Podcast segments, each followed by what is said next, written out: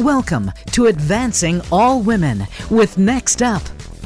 On this show, you'll hear top executives and experts talk the most pressing topics of the moment for women in the workplace, including key issues that affect the advancement of women, creating better workplaces for women of color, DEI and B solutions, and more. Imagine this every day as you leave for work, you leave your true self at home. You hide a secret. Because every day when you go to work, you fear that someone is going to find that secret out. Every day when you go to work, you have to think twice, if not thrice, before saying or sharing anything that might betray the secret. You have to think about what you wear, you know, what genuine emotion you may choose to show, or who you socialize with. The reality is that this secret, if found out, can and sadly probably will be judged in most cases and could be the very reason why you don't advance in your career. I vividly remember my parents telling us kids, don't ever rock the boat. Particularly me, I drove my very, very conservative father absolutely nuts. The love of my life is Jewish. Mm-hmm. Need I say more? That's a whole nother show and discussion. My parents would also say, don't ever show emotion at, at home and absolutely never, ever at work. Life and work should be two completely separate universes. Never the twain shall meet, they would say. Check yourself at the door when you go to work. So let me share some stats which clearly tell us why we as leaders cannot, simply cannot support this clearly outdated philosophy. And these are all stats from an incredible group, HRC, Human Rights Campaign. And they've done surveys. And in these surveys, they found that over half of LGBTQ workers say they are closeted at work one in five LGBTQ workers report having been told or had coworkers imply that they should dress in a more feminine or a masculine way. 43% of LGBTQ workers report hearing jokes about lesbian or gay or trans people at least once in a while. 31% of LGBTQ workers say they have felt unhappy or depressed at work. And the top reason that LGBTQ workers don't report negative comments they hear about themselves to a supervisor human resources, well, they don't even think anything's ever going to be done about it. And they don't want to hurt their relationships with coworkers or jeopardize their careers. Today, you will hear from two incredible, mm-hmm. absolutely incredible workers that that strategy of check yourself at the door in many cases in the recent past has still had to be embraced. And when they revealed their true selves, they weren't always supported with open minds and hearts. But most importantly, how they continue to surmount these challenges and change minds and hearts. They are both so graciously going to share their journey, their learnings, and how this secret which truly defines who they are and their true and beautiful selves. And guess what? It is not a secret. How as leaders was me, how, how, how as leaders was we step up and out to support diversity of all dimensions in our cultures and companies. I am Sarah Alter, your host of our Advancing All Women podcast, and proudly the CEO and president of Next Up. And my pronouns are she and her but I am joined by two incredible leaders. We have Mark Anthony Vita, who we are going to refer to as Mav. He is a managing director at Accenture, and Natalie Egan, CEO and founder of Translator. Um, welcome, Mav, and welcome, Natalie. So glad you're here today. Hey, Sarah. Thanks for having us. I appreciate it. Of course. My pleasure. And welcome, Natalie. Yeah, Sarah, thank you so much for having me. It's very exciting. Um, lots of emotions brewing for me as you're doing the intro. So I'm I'm trying to get ready for this. So I it's good to be here. No, no, it it it like it's it's you know, I always, you know, do my research and my preparation the night before and you know, and I was like all over Google, right? You know, and and i just kept thinking about like you know how my parents had said yeah uh check yourself at the door. And it just it connected immediately with i know the stories that you're going to share. And then most importantly how we're going to guide leaders to be better leaders because that is not how one should live their lives right? And anywho so natalie let's let's kick it off with you. Um, please you know share with with our incredible audience you know your personal and professional journey you know we we were like thankfully we miraculously stumbled across you found you and i'm so excited you're here today. Oh well i'm so glad to be found and um, i'm so glad to be part of this conversation. Thank you for having me and to say to formally say good morning to everybody or hello um, not good morning i don't know where what time you're listening to this uh, or where you uh, are oh, but Oh, we have everybody across all time zones. So yeah, you're right. Thank uh, you. sorry. Um, but uh, but hi everyone. My name is Natalie Egan. Uh, my pronouns are she, her, and hers. And I'm, as uh, Sarah mentioned, I'm the CEO and founder of a company called Translator, where we build diversity, equity, and inclusion training and analytics uh, software for corporations, schools, and nonprofits. Um, I'm thrilled to be here. This is this is part of my journey. This whole thing, you know, this you know, representation, telling my story is part of my journey not everyone's journey, of course, um, but I, I, it's a real privilege and honor to be here with you, uh, with you both, and with you all. Um, in terms of uh, my journey, my background, just some of the stuff you talked about today that really hit home. I mean, I was told not to rock the boat, like do not rock the boat, and I grew up in a family that was like.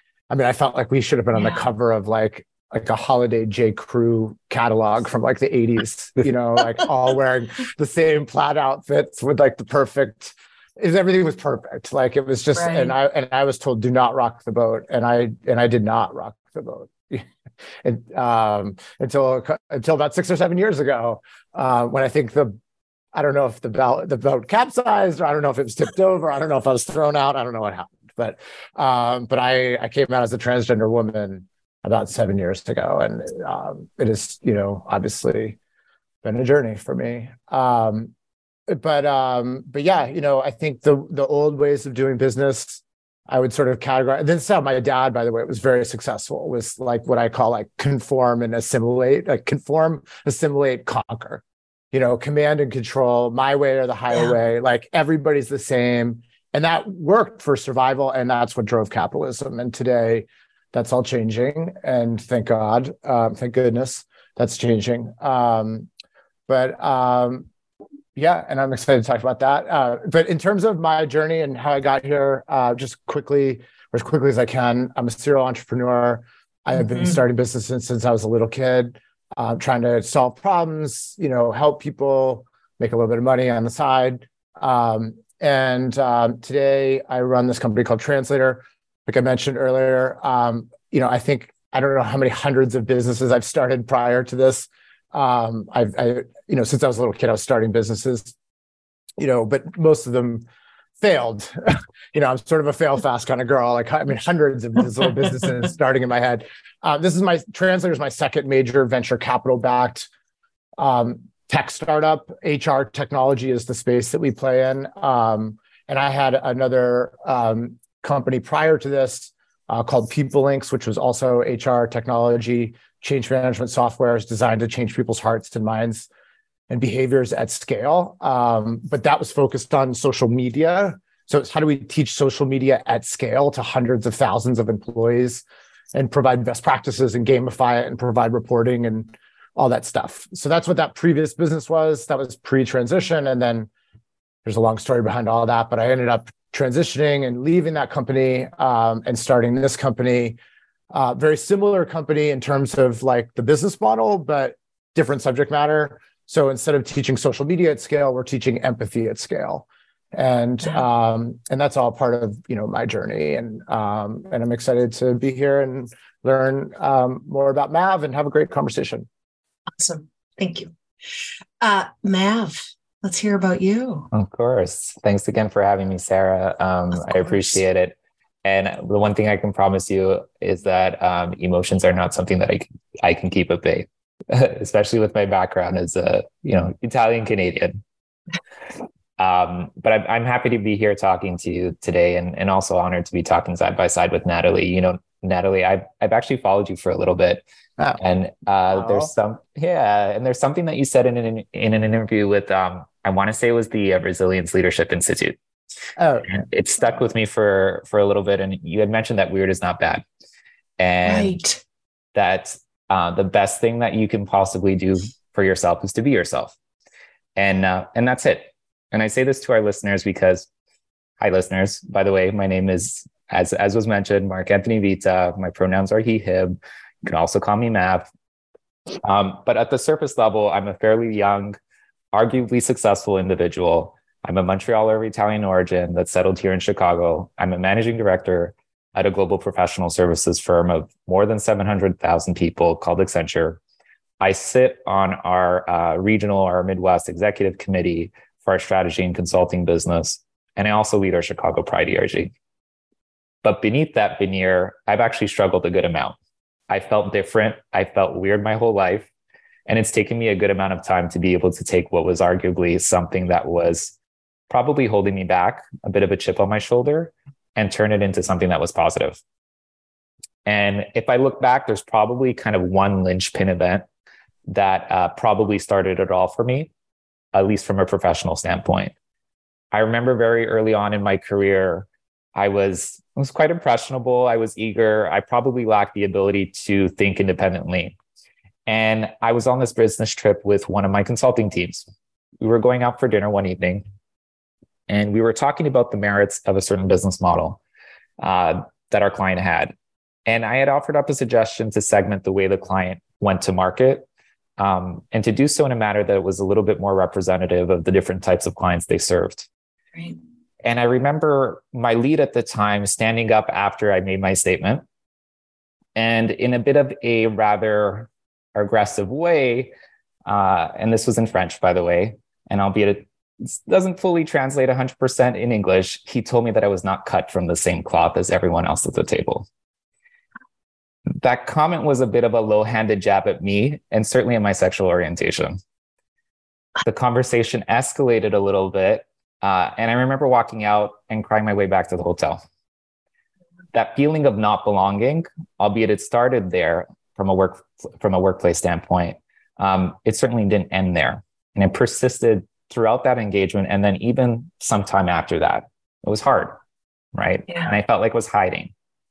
Now fast forward about a year after that i plopped myself onto another new engagement i've had a few in between then.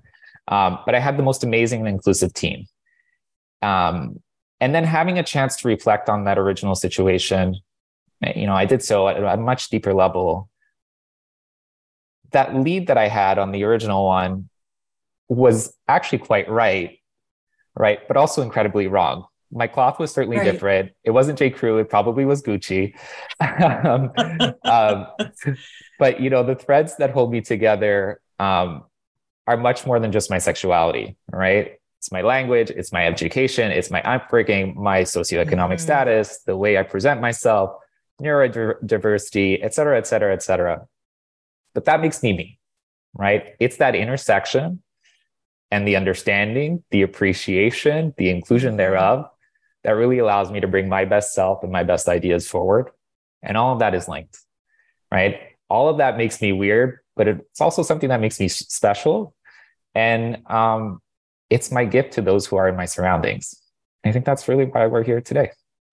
There's there's this quote, and I can't think of all of it. I've got it hung on my board at home, and I'm not at home, but it's the best people are weird. So intersectionality i love how you you you built that in you know um to our conversation mav and natalie i remember when we first met and we were preparing for this you know talk a couple of months ago it, it, it, like for the first time had this big epiphany like we're all intersectional.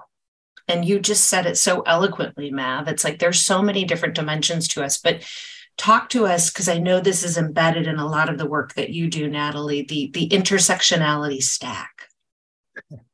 Sure want to hear about uh, that? yeah so you know and, and Mav, thank you for bringing that up. And you know we did talk about that a couple months ago and i was i'm glad that we're bringing that back up. Um, intersectionality is really important to talk about and you know, if, the sort of my intersectional identity, you know, these all these layers that make me who I am, right? It's which is really interesting when you think about, by the way, when you're talking about the the sort of secret, you know, walking out of the house or walking to, you know, mm-hmm. with your mm-hmm. secret. Like my secret was so big, I didn't even know I had it.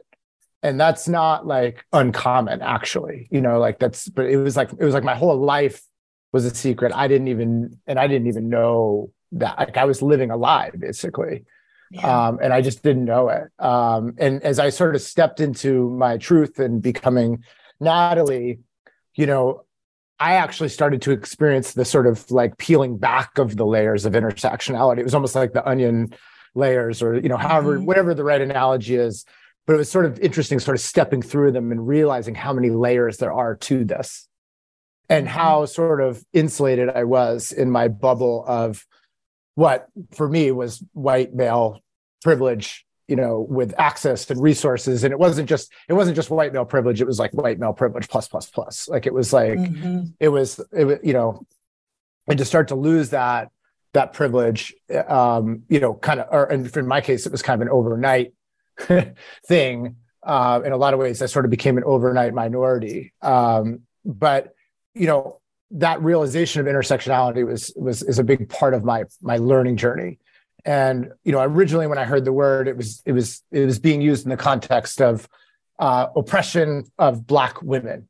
Right. Which, which right. is originally how it started as a term coined a legal, by a, a legal term right? Yeah, yeah. coined yeah. by dr kimberly crenshaw.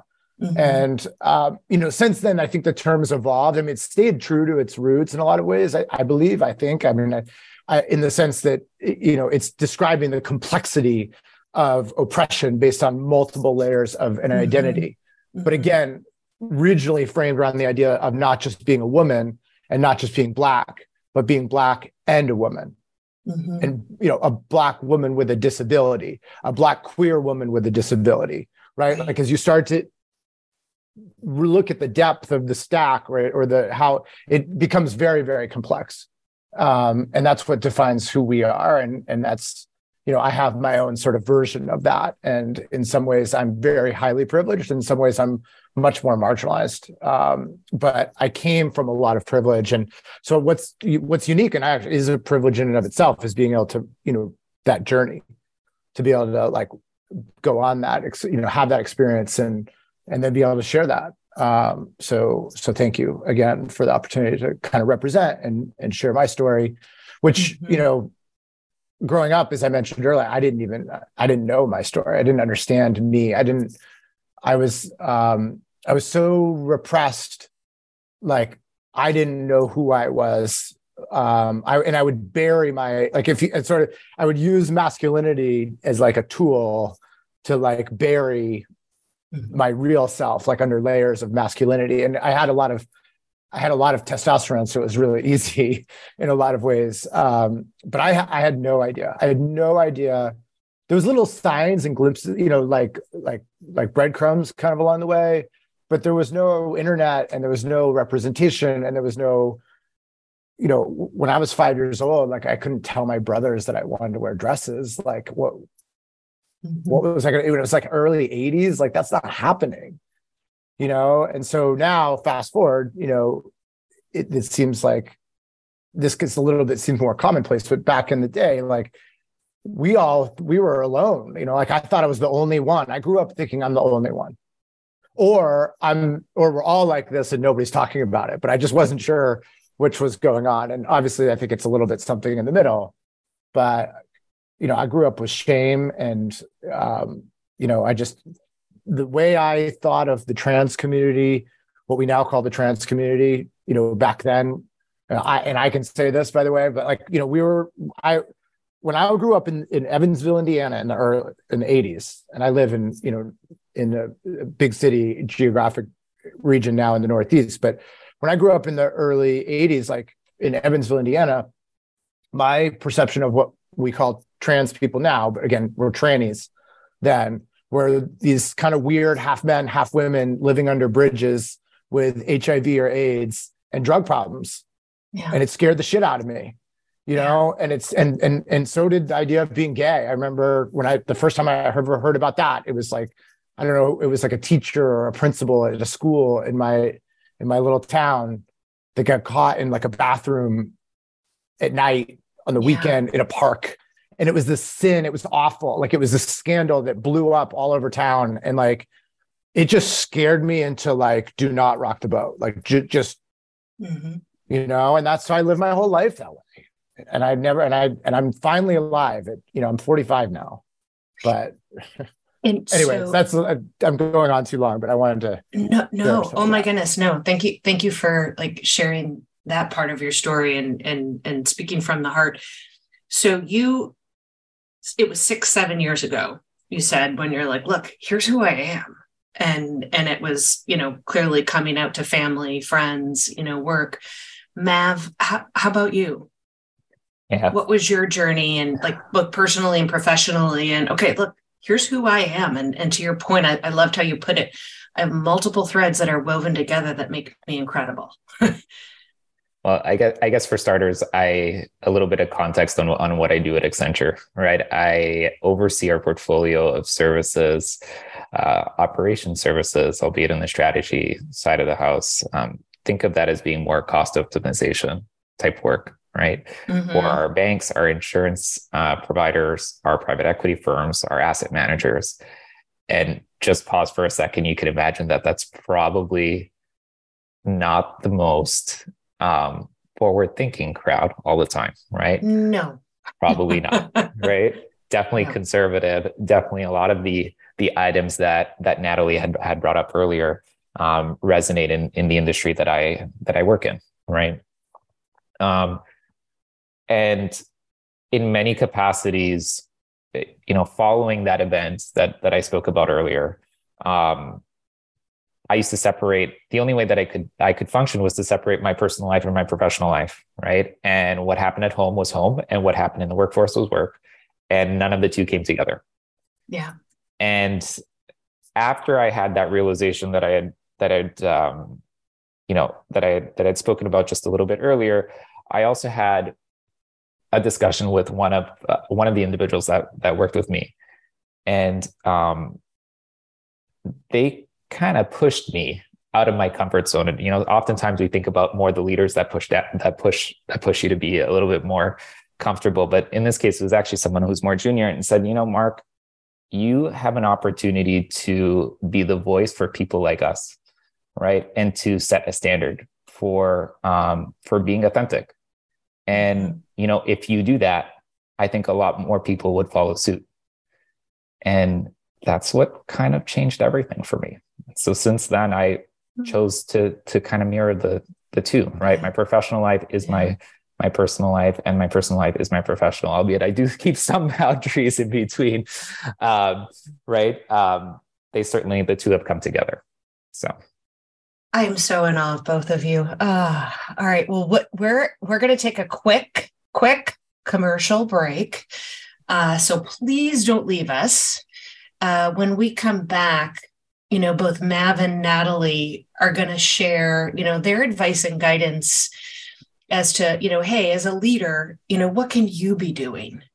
you know for your team members for your organization what what should you be building into your culture so that you know everybody who is intersectional can embrace every single aspect of that stack of uniqueness that they have in them. So please come back grab a cup of coffee or a cup of tea and we'll be back.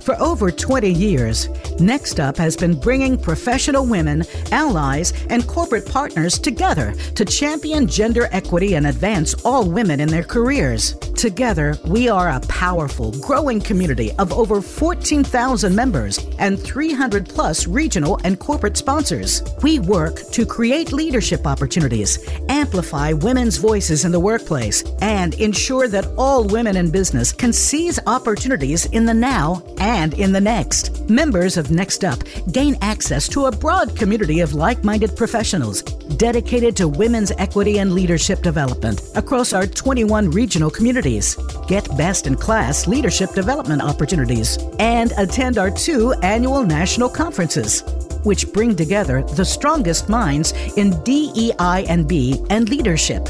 Join Next Up today. Visit nextupisnow.org slash membership to learn more about becoming a member. That's nextupisnow.org slash membership.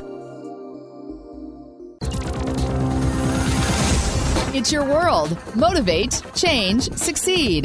VoiceAmericaEmpowerment.com.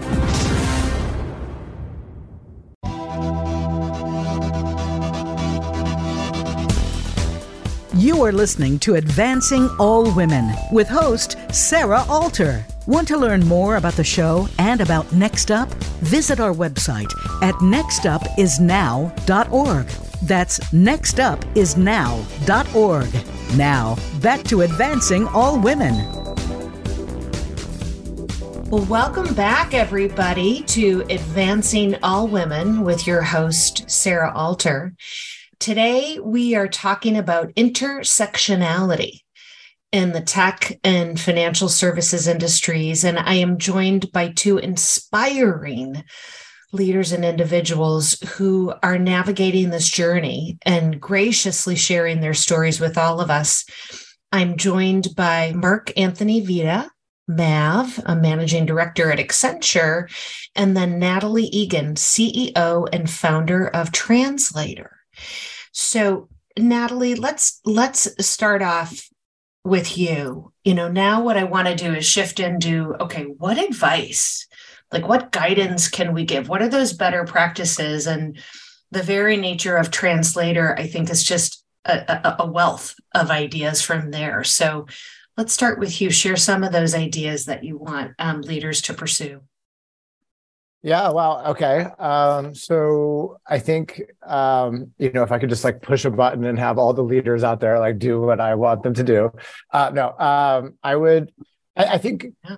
I think um, you know the the advice I would share is is probably twofold, and I'll try and capture it quickly. But the idea that I, I think you know self awareness, you know really matters, right? Like, um, yeah. you know, we I talked about empathy earlier. Like, how do we scale empathy with technology? Like, that's the core of of our of our business is about is about empathy. Like, how do we use technology to scale empathy? And and you can't have empathy without self awareness. That was something I learned. That was part of my journey. You know, I think people they like they look for self awareness in people. They want to teach self awareness, but really, what you would need to do is to teach self awareness um, and it is something that you can teach. Um, mm-hmm. Empathy is, um, you know, is sort of the outcome of that, and um, the same, you know, principle holds true for corporations in terms of like what I would call organizational empathy. So you can't have organizational empathy if you don't have organizational awareness right? And so in order to get organizational awareness you have to understand your people. You have to understand their lived mm-hmm. experiences. You have to understand their intersectional identities right? And mm-hmm. most people most businesses were built to not connect with their employees because everybody was supposed to assimilate and everybody was supposed to have the same benefits and everybody was supposed to be the same. And the sameness is what would win. Yeah. And these days yeah. that's like completely shifted. So in order to survive you have to you know you have to have organizational empathy. You have in order to retain your employees in order to like um, to attract new employees you know to get the best out of your employees you have to you have to sort of almost like micro uh, empathize with them. And that's hard to do. It's hard for organizations to do especially yeah. when they have so much, little understanding of who their employees really are and what their lived experiences are. So translator sort of exists to like close that gap um, it's it is a training technology technically. Um, it's designed to do it's it's think of it as like tech tools for trainers. That's like probably an easy way to think about it. We focus on diversity, equity, inclusion. That's kind of our first go to market. Um, but tech tools for trainers. So if you're a trainer, if you're doing DEI training, you would use our technology when you do the training. It makes for a higher impact, you know, learning experience. Um, there's all kinds of stuff I could describe, but you know, you're using technology in a live training, so it helps with that. It also creates a ton of data. it's anonymous. And all that data feeds up organizationally to help companies better understand their employees, right? Who are they? What are they struggling with? Like, you may know how many black employees you have or black male employees you have or how many black male employees you have in a certain division but you don't understand the lived experience of a black male employee that works for your company you just don't yeah. and if you don't then you don't understand how to retain them and engage them and attract new black male employees um, so that's what our technology is trying to do is sort of tra- change hearts and minds and behaviors with ongoing content sort of curated experiences um, they're they're live cohort driven, designed to bring people together in relationship, right? And and we find that in order to change, you need to be in relationship. Like that's kind of like a so we bring people together in relationships. So that drive that helps foster mm-hmm. change and you know learning opportunities. People are learning from each other more than they're learning from us. By the way, like our content is light the technology is delivers an experience the experience is designed to make you think about your own identity and other people's identities and then you share stories and talk about it in a live setting and we collect data anonymously throughout that so that data is what helps change i would just like i would say in order to be have organizational empathy like you need that data you need to understand your employees and then you take action on it and that's that's why we exist that's what we do and you know but it's not just your age, you know, are you male or oh, God, female, no. right? No, like no. like that, you know, I think back on okay, I'm 57 years old. It's out there, you know. The the forms I filled out as like a first-time employee, you know, that was it. But what you're talking about is let's broaden, you know, embrace sharing pronouns, you know, you know, make sure you have more than just the male, female, or other. You know it, there are so many ways that you can broaden the collection of data that informs you then right as a leader and educates you that wow i've got a richness in my community of intersectionality and how do how do i embrace it? How do i leverage it you know as a strength? And um you know like we I, I, you know a couple years ago my team at, at, at next up said hey we got to practice what we preach. And right now we've got male female other. Like we need to broaden that you know and and so i love what you're talking about. And and i imagine too with all you said dei it's that b as well like how do you create that culture then where everybody feels like they belong? They've been included but you know do they do they truly belong? And it's it's embracing the intersectionality and facilitating it um, and supporting it and celebrating it is what's so important. Yeah. Yeah. Yeah. Now so mav um, it, it you uh, have had you know just as as natalie has navigated the tech world and the startup world you know you've been navigating the financial services world but you're at accenture which you know one of our favorite. We're like the two opposite companies, but exactly, exactly. I have a I have a seven person startup, and you have a seven hundred thousand person like magic club. But but a lot of the techniques we use are actually quite similar. I, so, yeah. yeah no and and it it and and natalie i you know i was just about to say and i'm not supposed to have favorites you know my kids are always like do you have a favorite kid and i'm like no no no everybody's my favorite but I do have favorite partners, and Accenture is one of them oh. because they are another great, like translator, another great source or wealth of guidance, you know, when it comes to doing it right.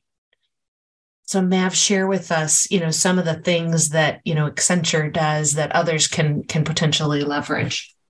Yeah, certainly. Well, let me start off with I'm just, and this is not a, I'm not being paid to say this, albeit Accenture does pay for my paycheck. I'm so incredibly grateful to work at a company like Accenture that really values and celebrates, you know, intrinsic differences. Um, the firm has certainly provided me with incredible opportunities that, you know, I otherwise would not have had, both personally and professionally, and even at times in the communities where, you know, that I serve or that I live in.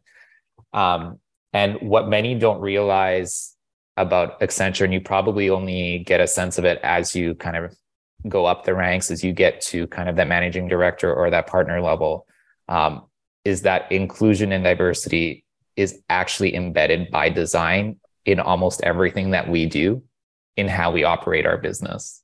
Um, you know, we're intentional on decisions we take and, and actions or decisions we make and actions that we take, all in an effort to make sure that we're creating and sustaining a culture of equality where, in a sense, everyone can thrive, but also do so in being their own unique self.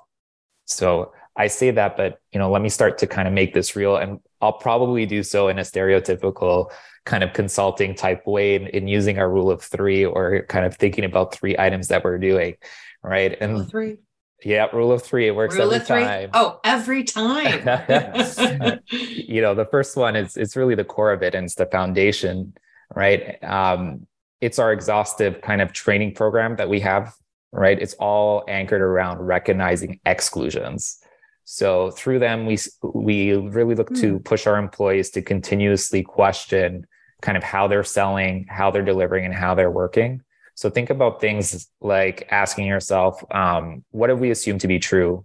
Who haven't we heard from? And have we considered another way of doing things? Now we do this in a in a series of different ways, um, include uh, including forcing ourselves to acknowledge kind of our biases, mm-hmm. providing targeted guidance on how to build inclusive teams and also challenging our resources to make our work products uh, inclusive for everyone. Um, so there's a little bit of a, a, cheat sheet, a checklist that we use at the end of our engagements to kind of think, hey, did we really mm-hmm. think through this in an exhaustive manner? Right. Now let's get into the second piece, and and this will um, be actually quite similar to items that um, that Natalie had brought up earlier, and it's really around how do we optimize and how do we optimize everything through data, right? We're a mm-hmm. technology led company. Everything we do mm-hmm. is rooted in data. So we collect a good amount of information on our people. Um, and within a lawful way, and to the extent that our resources feel comfortable, um, we also get our resources to self identify on a series of other dimensions um, that we don't typically uh, we don't typically collect right. at the beginning of their employment. We then match up that data against other operational information that we collect uh, to come up with micro actions that we can take to better our business for everyone. So I know in my role, uh, overseeing inclusion and diversity for the Midwest specifically, I personally sit down with my HR business partner on a weekly basis to understand the trends that we're seeing and to take action. So every week we have a revolving topic. It could be this week recruiting, it could be engagement, it could be retention, it could be attrition you name it.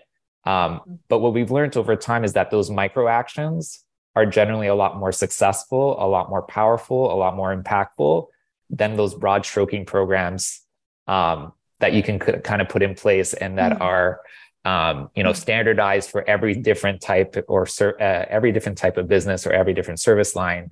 Um, those micro actions tend to to be a lot more impactful. Um, and then the third part probably the last the last piece and and, and probably the most intangible uh, out of all of them. But certainly in my opinion the most important is what we call uh, you know being truly human right? And the gist of it is really just being kind right? Yeah yeah. And that includes keeping an open mind listening to understand versus to react. It's funny i just had to have a conversation with someone who works with me uh, last week on friday about this um, and showing up for each other when hard conversations are required, being transparent around your priorities and how we can help one another, um, and bringing inclusion into our business and compensation models, which that has been a learning point. Um, and then a, a couple of just other items, just having a good understanding of yourself and what makes you special. And yeah. together that just makes it a lot easier to be kind. So it it one of our our amazing um, partners and and members, Lisa Walsh. I love her quote: "Do not mistake my kindness as weakness." right and sadly mm-hmm. you know that is one of those outdated business philosophies you know if you're kind you're weak gotta ditch that one for sure yep. it, so so natalie how it, so in translator then like i i can appreciate with accenture you do a whole like just amazing work internally within your organization and then i know you also consult you know, with other leaders and organizations to help build DEIB, you know, into the DNA, into the culture, into the strategy. But how does one engage then with translator? Because I am always here to hawk for any of my guests in their organizations. so how do we how do we engage with translator? How do we leverage your incredible group? Oh, uh, th- thank you uh, for that of opportunity. Um, and I, you know, just expanding a little bit on you know, what I was talking about um, a few minutes ago. Um, you know, it's think of it as, as I mentioned earlier, it's a, it's a training technology platform, um, but it's not asynchronous, right? So it's not an LMS that you log into, you know, at two in the morning or two in the afternoon or whatever, and you do by yourself. It's a a group you know uh, learning tool collaborative learning tools. that's what's so key. A, yeah, right a yeah. collaborative learning tool. Um, and so yeah i mean and it's and it's it's designed to you know bring people together. Again so we're learning from each other right? We're learning from our lived experiences. I'm sharing stories. Mav is sharing stories. You're sharing stories.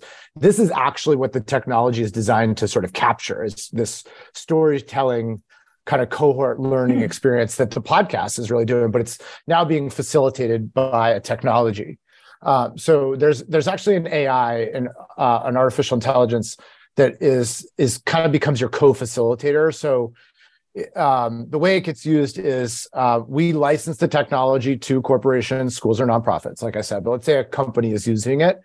They have employees internally that they would put through our train the trainer program. So we would license them the technology and the curriculum um, they can actually build their own curriculum too but that's a side thing. But hmm. we would we would equip an employee at a company to use our technology and our curriculum and then they go around their own company doing small cohort based like learning experiences like 50 people at a time. You know could be a little bit less could be a little bit more but you just keep doing it over and over and over again. And it sort of the technology helps people have difficult conversations. It helps facilitate these um, learning experiences. And again, I can't emphasize enough. It's not like here's what a microaggression is. Like our technology doesn't do that.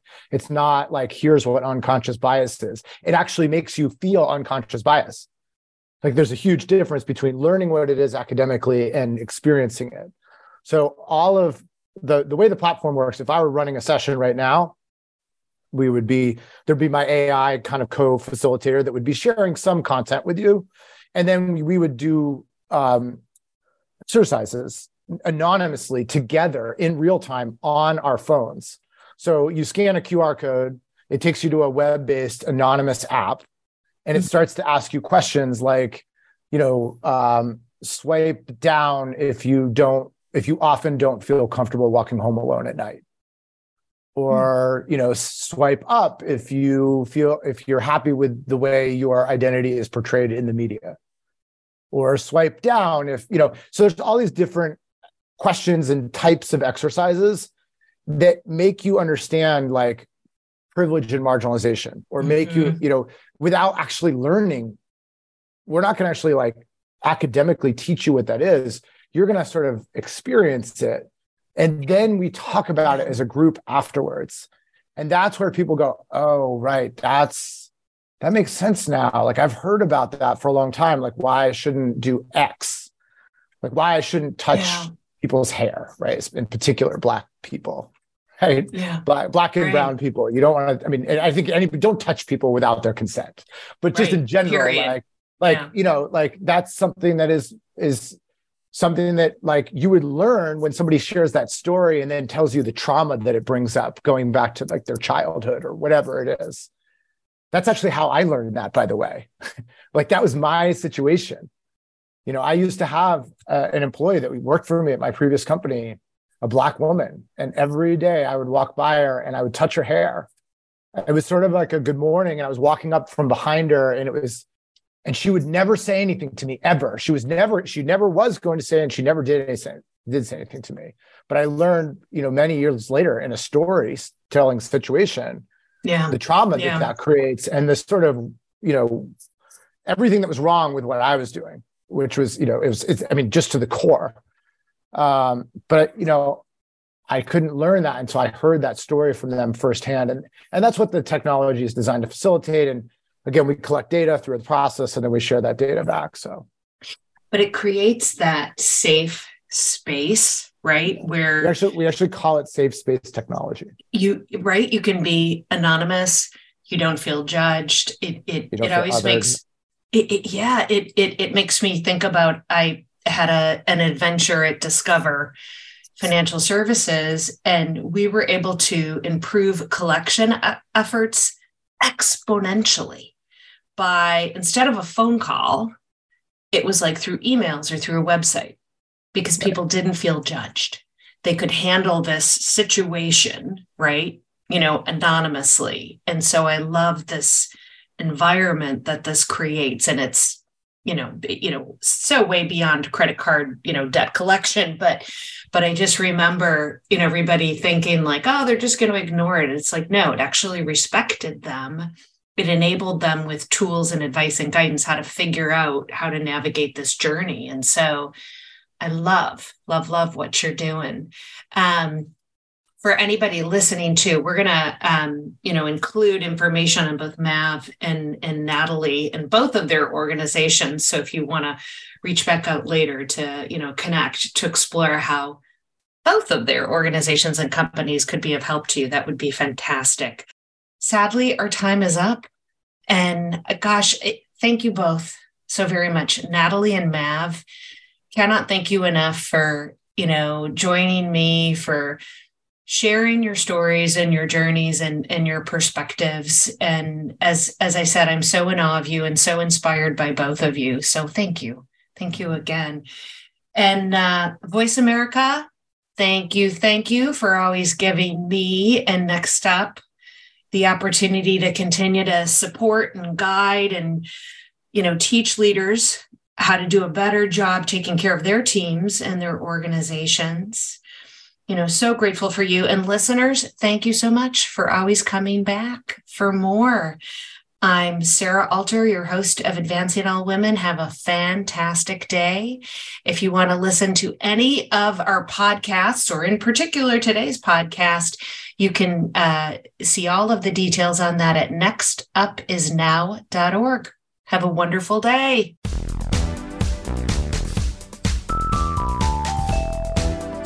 Thanks for listening to Advancing All Women with Next Up. Be sure to check out all the episodes on demand on the Voice America Empowerment Channel.